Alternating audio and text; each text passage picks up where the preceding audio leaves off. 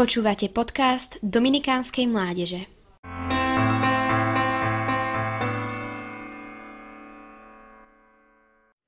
Svetý Ján Pavol II Nedávno som v Nitre videla muzikál Povolanie pápež o Jánovi Pavlovi II. Bol to jeden z najkrajšie spracovaných muzikálov, aký som kedy videla.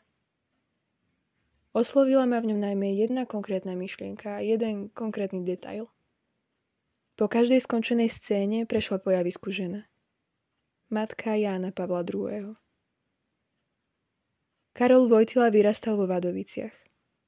Ako 9-ročnému mu zomrela mamina, neskôr brat a ako 21-ročného ho opustil aj otec. Karol zostal na svete sám a celý svoj život zveril do rúk svojej mamy. Nie však tej pozemskej, ale tej nebeskej. Totus tuus, celý tvoj Mária. Nádherné moto, ktoré ho sprevádzalo jeho životom. 16. oktobra 1978 bol zvolený za pápeža, za biskupa Ríma a prijal meno Ján Pavol II. Svojim otcovským prístupom zjednocoval církev a vlastne aj celý svet. Bol vzorom a vodcom v neľahkých časoch, avšak nikdy nezabúdal, že je len jednoduchým služobníkom Ježiša. 13. máj 1981 Deň, ktorý otriasol celým svetom. Atentát spáchaný na Jana Pavla II. sa nevydaril. Je neuveriteľné, koľko okolností hralo v prospech atentátnika, ale ruka Božej Matky riadila strelu a tá nakoniec nezasiahla životne dôležité orgány. Gulka dokonca opísala zvláštnu trajektóriu, ktorá nie je fyzicky možná. Keď som si čítala o tomto zázraku, mala som až zimomriavky. To, ako si mama chráni svoje dieťa.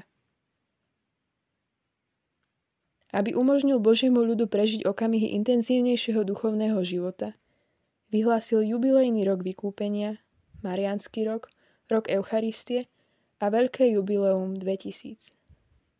Svoj život završil v Apoštolskom paláci vo Vatikáne v sobotu 2. apríla 2005 na vigíliu nedele In Albis, ktorú on sám nazval nedeľou Božieho milosrdenstva. Príbeh Jana Pavla II. je strhujúci. Muzikáli Povolanie pápež sa spievala pieseň o mame. Mami krásne sú v nás, sú v nás. Myslím si, že vo svetom Jánovi Pavlovi II. bolo vidno priamy odraz našej mamy. Počúvali ste podcast Dominikánskej mládeže. Nové kázne vychádzajú vždy v pondelky, v stredy a v piatky.